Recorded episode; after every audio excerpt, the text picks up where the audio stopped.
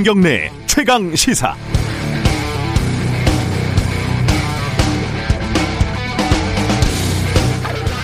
월성 1호기 원자력 발전소는 1982년 11월 21일 최초로 가동이 됐습니다. 원래 수명이 30년짜리였던 발전소는요, 수명에 맞춰서 정확하게 2012년 11월 20일 가동이 중단이 됐죠. 하지만 2015년 원자력 안전위원회에서 수명 연장을 허가했고 운전이 재개됩니다. 다시 이 허가가 위법하다는 소송이 제기됐고 2017년 2월 법원은 수명 연장을 취소하는 판결을 내립니다. 그리고 탈원전을 공약으로 내세운 문재인 대통령이 석 달 뒤 취임했습니다. 이후에 영구 정지를, 정지를 심사하는 절차가 시작이 됐고 지난해 말 최종 결정됐습니다. 이렇게 끝날 것 같았던 이야기는 하지만 끝나지 않았습니다. 야당에서 심사에 문제가 있다고 지난해 감사 청구를 했고 그 결과가 1년여 만에 어제 나온 겁니다. 감사 과정에서 정부 부처 공무원들이 오밤중에 모여서 조직적으로 자료를 삭제하는 어이없는 일이 벌어졌다고 합니다. 검찰이 삼성 바이오로직스 압수수색을 할 때 서버를 공장 바닥에 파묻고 하드를 삭제했던 그 불법적인 저항과 뭐가 다른가 싶습니다. 어이가 없기도 하고 부끄럽기도 합니다. 엄벌에 처해야 할 일이죠. 그런데요, 이, 이런 일이 벌어졌다고 해서 탈원전 정책 자체가 잘못됐다는 결론은 아닙니다. 과정과 절차에 대한 감사였거든요. 정책 자체는 또 다른 논쟁의 영역입니다. 그런데 감사 결과를 두고 여야가 모두 자기 말이 맞았다, 탈원전이 옳다, 아니다 이렇게 싸우는 걸 보면 탈핵, 탈원전 논란은 오래 갈 것 같습니다. 아마 현 정권의 길이보다 훨씬 더요. 벌써부터 좀 지칩니다. 10월 21일 수요일 김경래 최강 시사 시작합니다. 김경래 최강 시사는 유튜브 라이브 열려 있습니다. 실시간 방송 보실 수 있고요. 샵 9730으로 문자 보내주세요. 짧은 문자 50원, 긴 건 100원입니다. 스마트폰 콩 이용하셔도 좋고요. 어, 월성 1호기 감사원 평가 결과에 대해서 일부에서 어, 양의원영 의원과 더불어민주당 양의원영 의원과 얘기 좀 나눠보고요. 2부에서는 국민의힘 주호영 원내대표 예정돼 있습니다.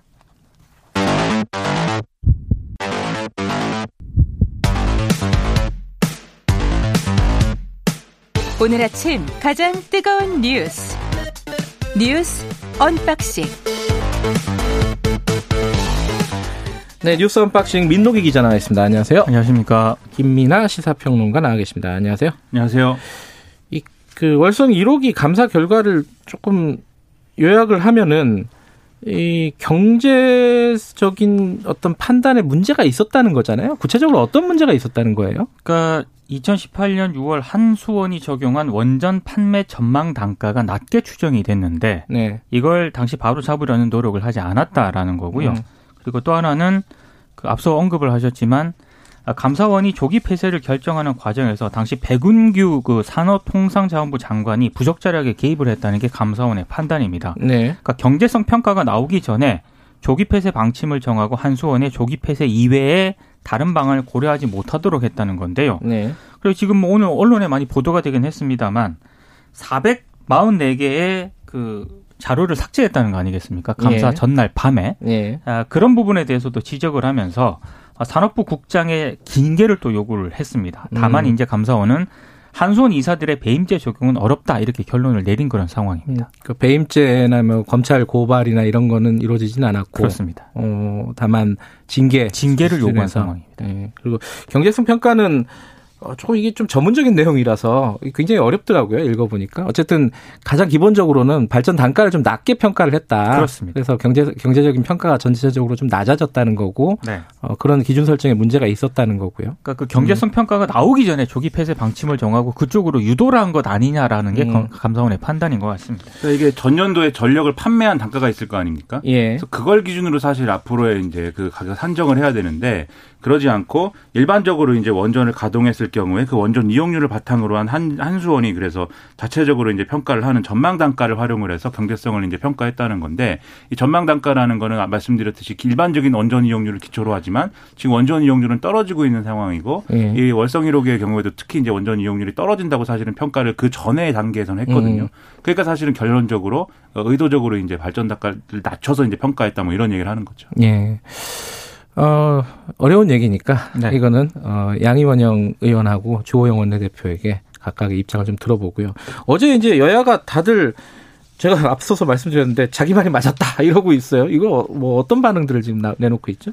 일단 더불어민주당은 어, 네. 어, 월성 1호기 조기 폐쇄 결정의 정당성이 확인된 감사이다 이렇게 해석을 했고 정당성이 확인됐다. 그렇죠. 네. 이 과정에서 이제 통상적인 감사에 불과한 그런 거였는데 마치 이제 에너지 전환 정책의 심판대인 양 논란을 키웠다면서 감사원을 이제 비판을 오히려. 하기도 했습니다. 예. 무슨 얘기냐면 감사원이 앞, 서 이제 말씀하셨지만 이, 이 월성 1호기를 그래서 폐쇄한 게 정당한 거냐, 조기 예. 폐쇄하는 게 정당한 거냐 이거에 대해서는 결론을 못 내린 거 아닙니까? 예. 그럴 수밖에 없었던 게 왜냐하면 이걸 평가하려면 그 전에 탈원전 정책 을 규정한 전력수급 기본 계획이라든지 이런 거에 대해서도 평가를 해야 되는데 그건 감사원의 직무를 벗어나는 거거든요. 음. 근데 이 과정에 사실 최재형 감사원장이 그걸 물어봤습니다. 이 산업 통상자원부 장관이라든지 예. 이런 사람들한테 이 정부의 이 큰 계획이 맞다고 생각하냐. 음. 그랬기 때문에 이제 지금 에너지 전환 정책의 심판 때다 뭐 이런 얘기가 나왔던 건데 예. 아무튼 결과적으로 그 부분에 대해서 판단을 안 했기 때문에 왜 그랬냐 그럼 이렇게 이제 더불어민주당은 이제 반론을 하고 있는 거고요.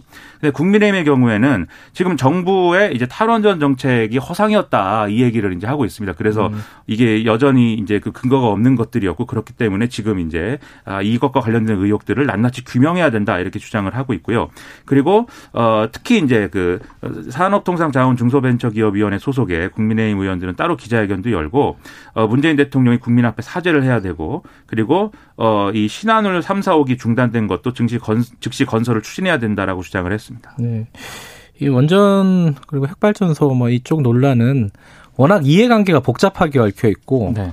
국민적인 여론도 많이 좀 나눠져 있잖아요. 그죠? 그렇죠. 공론화위원회 이런 걸 해도 네. 그렇게 네. 시원하게 결론이 잘 안 납니다. 그죠? 그런 생각을 좀 들더라고요. 예. 원전에 대한 어떤 종합적인 판단을 하려면 경제적인 부분 못지않게 원전의 안전성도 굉장히 그렇죠. 중요한 뭐, 아, 문제거든요. 보통 얘기하는 게 안전성, 지역 수용성 이 얘기를 많이 하죠. 그때 예. 당시만 하더라도 이 월성 원전 1호기 같은 경우에는 안전성이 좀 문제가 있다라고 계속 우려가 나왔는 그런 상황이었는데 예. 감사원이 안전성에 대한 판단을 하지 않고 이번에 경제적인 부분만 좀 판단을 했다는 것도 음. 출발부터 좀 한계를 안고 출발을 한 거죠. 근데 감사원의 직무 범위가 거기까지니까 그렇죠. 예. 정책 자체가 옳으냐 그르냐 이거를 판단할 수는 없는 노릇이니까요. 그죠? 어쨌든 이거는 뭐 당분간 계속될 논쟁일 것 같고 아 정치 얘기가 좀 지겹네요. 아, 아, 이게 좀 중요한 뉴스가 몇 개 있었어요. 그 독감 백신으로 사망을 한 사람이 지금까지 3명. 아, 물론 독감 백신으로 사망했다고 의심이 되는 상황인 거죠? 그렇죠. 그죠? 네. 일단 어떤 상황입니까, 지금? 10대 고등학생이 일단 그 독감 백신을 맞은 후 이틀 후에 사망을 했고요. 예. 그리고 대전에서 80대 남성이 역시 이제 독감 백신을 맞고 그 뒤에 사망을 했습니다. 그리고 전북 고창에서는 70대 여성이 독감 예방 접종 이후에 숨지는 일이 발생을 했는데요. 예. 대전에 사는 80대 남성 같은 경우에는 동네 의원에서 독감 백신 주사를 맞은 뒤에 예. 5시간 후에 숨졌다라고 하고요. 예. 고창에서 독감 백신을 맞은 70대 여성 같은 경우에는 그 혈압약을 복용하는 등 지병을 원래 알았던 것으로 지금 파악이 되고 있습니다. 예. 근데 일단 두 사람이 접종받은 백신 같은 경우에는 유통 과정에서 문제가 발생했거나 그 백색 입자 검출 백신 있지 않습니까? 예. 이거와 같은 제품은 아닌 것으로 지금 조사가 됐습니다. 그러니까 지금 지역도 다 다르고요. 그렇죠. 연령도 하나는 한 명은 지금 어린 그 학생이고 10대 고등학생이고 네. 나머지 두 분은 80대 그, 남성과 네. 70대 여성. 그 노년층이고 네. 그또 맞은 백신도 다르고 다 다릅니다. 이게 참 그 아직 결과가 안 나왔지만은 지금 제, 제일 불안한 거는 안 맞은 사람들이 그 맞아도 되는 거냐 이게 그렇죠. 제일 불안할 거 아니에요. 뭐라고들 합니까 전문가들은? 일단 전문가들은 이제 크게 네. 이제 두 가지로 나눠서 이제 이 현상에 대해서 얘기를 하고 있는데 첫 번째는 애초에 지병이 있거나 좀 여러 가지 증상을 갖고 있는 분들이 이제 우연찮게 백신을 맞은 상황에서 그러한 것들이 이제 좀 원인이 돼서 이제 건강에 피해가 커진 그런 상황들이 있을 수가 있다. 이건 다 추정입니다, 물론. 네. 말씀하셨듯이 이제 조사를 해봐야 되기 때문에 그런 얘기를 하는 측면이 있고 그 다음에 두 번째로 아무래도 이제 이 백신이라든지 이렇게 좀 그것도 약의 복용도 마찬가지인데 그렇게 예상하지 못한 이런 부작용이 나타나는 경우가 있고 그게 이제 사망에 이르는 경우가 없는 것은 아니다 이런 설명도 있습니다. 그래서 뭐 이른바 이제 언론에서 얘기하는 이제 알레르기성 어떤 예. 면역 반응 그래서 뭐 아나필락시스라고 하는 뭐 그런 현상일 수도 있고 쇼크 같은 거죠. 그게. 그렇죠. 예. 그런 가능성들이 얘기가 되고 있는데 일단 지금 이런 사례 때문에 만약에 백신 접종을 우리가 좀 미루게 될 경우에는 오히려 인플루엔자 유행 시기에 더 큰 피해가 발생할 수도 음. 있다 이런 이제 경고도 있거든요. 그렇기 때문에 이이 이상 반응으로 인한 피해를 예방하기 위해서는 그래도 이제 예방하기 위한 노력을 해야 되니까 컨디션이 네. 좋은 날 접종을 받는 것이 그래도 좋고 네. 그리고 접종 이후에 한 30분 가량은 의료기관에 머무르면서 이상 반응을 확인하는 것도 필요하고 아하. 그리고 귀가 이후에 접종하고 나서 귀가 이후에 네. 뭔가 이제 고열이 일어난다든지 뭐 현기증이 일어난다든지 이렇게 이상 반응이 있으면 즉시 이제 의료기관이나 보건소에 알리는 것이 좋다 이렇게 설명을 하고 있습니다. 어제 또 택배 노동자가 사망을 했는데 지금까지는 보통 과로사로 의심되는 사망 사건들이었잖아요. 네. 근데 어제는 이제 스스로 극단적인 선택을 한 건데 남긴 유서를 보니까 이게 예사롭지가 않습니다. 어떤 그러니까 일들이 벌어지고 있었던 겁니까? 두 가지 이유인 것 같아요. 예. 하나는 생활고 또 하나는 예. 대리점의 갑질인데요. 예. 어, 부산 강서 지점, 로젠 택배 부산 강서 지점에서 일하던 택배 노동자가 극단적인 선택을 했습니다. 예. 아, 일단 그 호주머니에 보니까 A4 용지 두 장에 출력한 유서가 하나 있었고요. 네. 그리고 손으로 직접 쓴 네 장짜리 유서 등두 아. 종류의 유서가 들어 있었다라고 하는데 예. 유서 내용을 보면 이 일을 하기 위해서 국가 시험에 차량 구입에 전용 번호판까지 근데 현실은 200만 원도 못 번다.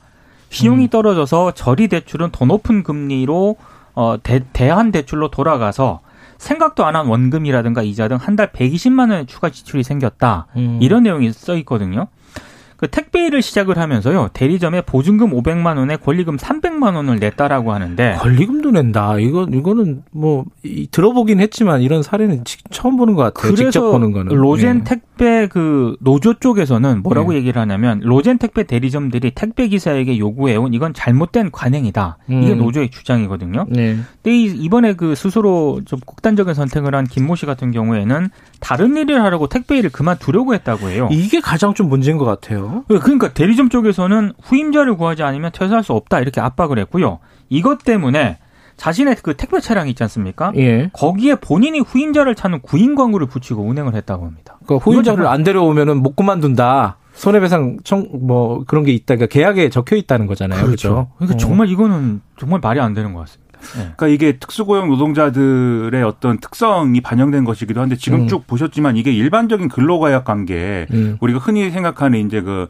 어, 사장과 직원의 관계가 지금 아니지 않습니까? 어떻게 네. 보면은 어, 이 업체와 그 다음에 개인 사업자로서의 어떤 직위를 가진 택배 노동자가 여기서 소장이라고 불렀다고. 네, 그렇죠. 네. 이렇게 뭐 계약을 한 그런 형태 같기도 하고 그런 연장선에서 보면 얘기가 뭐 보증금, 권리금 이런 얘기가 나오는 게 그런 측면인 건데 또 그만두기 위해서는 후임자를 데려와라 이렇게 얘기하는 것은 또 일반적으로 그런 이 계약 관계라고는 볼 수 없는 것이기 때문에 이건 전적으로 택배 노동자에게 불리한 부분만 음. 예, 어떤 경우에는 개인 사업자 간의 관계인 것처럼 얘기를 하고 어떤 관계에서는 어떤 고용 일반적인 고용 관계인 것처럼 음. 얘기를 하고 다 이제 업체에 유리한 방식으로만 어, 이렇게 좀 얘기를 해왔고 그게 이제 일종의 갑질이나 이런 걸로까지 이어진 게 아니냐 이렇게 볼 수 있는 사례인 거죠. 기사를 보면서 어 그런 후임자가 있어야지 된다는 게 계약 조건에 들어가 있다는 거예요. 아, 그렇죠. 그 업체에서는 그렇게 얘기를 하면서 계약 조건에 있기 때문에 이건 갑질이 아니다. 이게 또 무슨 말인지 잘 이해가 안 되더라고요. 그 계약 자체가 갑질인 그러니까요. 거죠. 그래서 이런 경우에 표준 근로 계약서라든지 이런 걸 통해서 택배 노동자의 어떤 권리 보장을 더 강하게 해준다든가 이런 것들이 필요하고 그다음에 결과적으로는 어쨌든 특수고용 노동자의 노동자성의 문제이기 때문에 이런 그렇죠. 것들이 그런 부분에서 개선이 필요한 거죠. 정치권 얘기 하나만 간단하게 짚죠. 그 추미애 장관이 수사 지휘권을 발동을 했는데 청와대가 이제 추미애 장관의 손을 들어주는 입장을 냈습니다. 어, 근데 거기에 대해서 지금 야당 반응이 좀 복잡해요. 이게 뭐, 뭘 다 하자는 건데, 이거 뭘 하자는 겁니까, 이게? 그러니까 야당이 그동안 얘기해 온 게 있습니다. 공수처를 빨리 뭐 공수처 후, 어, 공수처장 후보 추천위의 위원을 추천해라 이게 이제 여당의 요구였고 예. 거기에 대해서 그러면 그걸 자꾸 요구하니까 아, 이 청와대 특별감찰관 지명과 북한인권재단 이사 이 추가 이제 예. 임명을 여당이 하면 우리도 그것에 응하겠다 뭐 이런 주장을 같이 해오고 해오는 과정이었는데 예. 이번에 이제 이게 좀 문제가 되고 이런 상황이 되다 보니까 이 기회에 그러면은 어 공수처도 발족시키고 그, 그 그간에 문제가 됐던 거 다 이제 법적으로 지명하게 되어 있는 것도 지명하되 라임 옵티머스 특검도 그럼 진행을 하자 이렇게 음. 얘기를 하는 과정이 됐고요. 그다음에 공수처를 받아들인다고 주장을 했지만 여기에 대해서는 독소 조항을 또 개정을 해야 된다라고 얘기를 하고 있습니다. 독소 조항이라고 하는 것은 이 공수처의 수사 대상에서 직무 관련 범죄를 일단 제외하고 이거는 이제 부정부패 사안만 하라는 거죠. 그렇죠. 네. 직무 관련은 빼고 그다음에 공수처 검사의 기소권은 폐지하고 그리고 범죄 수사의 강제 이첩권 이건 이제 검찰 사건은 공수처가 그냥 뺏어오려면 뺏어올 수 있는 그 조항 그리고 재정 신청권 삭제 즉 공수처의 검찰의 권한을 줄이는 방향으로 개정해야 된다. 이런 걸 이제 대안으로 내놓고 있는 상황이고요. 네. 그다음에 특검은 수사팀을 굉장히 크게 이제 구성을 해야 되고 수사 기간도 충분히 확보해야 된다. 이 법안을 골자로 해서 오늘 뭐 국회에 이 법안을 제안을 한다. 뭐 이런 얘기를 하고 있습니다. 추미애 장관은 경질해야 된다. 뭐 그런 주장 주장을 하고 있고. 근데 이게 이렇게 가면은 어 여당에서 받을 수 있을까 싶기도 하고 여당은 지금 어 법을 개정해서라도 공수처 출범시키겠다는 입장 그러니까 아니에요? 시한을 26일로 정했고요. 예. 지금 뭐 지금 여야가 나눠서 이게 추천하도록 돼, 있, 돼 있잖아요. 예. 근데 이거를 그냥 국회 추천으로 바꿔가지고 예. 일단 강행을 하겠다는 입장인 거죠. 아 어떻게 될지 이건 좀 봐야겠지만 눈, 눈에 보이는 아, 머릿속에 그려지는 그림은 있습니다. 그죠? 그리고 내일 윤석열 총장이 또 국회에 나와야 되기 때문에 내일인가요? 내일입니다. 그렇습니다. 아, 대검찰 빅, 빅 이벤트네요, 사실상. 네. 그렇죠. 이번 음. 주에 하이라이트라고 볼 수가 있겠죠. 예. 또 어떠한 정제되지 않은 얘기를 서로 주고받는가 상당한 기대를 가지고 있습니다. 아, 좀 골치가 아플 것 같습니다. 어, 어찌됐든 지금 추미애 장관의 그 수사 지휘권 관련해서는 여러 가지 논란은 있지만 청와대는 어쨌든 추미애 장관의 손을 들어준 거고 힘을 굉장히 실어줬죠. 음, 예. 야당은 어 특검을 살리는 조건으로 해서 다 받겠다.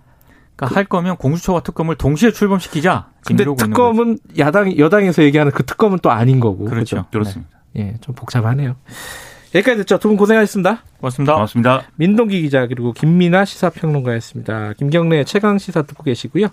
지금 시각은 7시 36분입니다.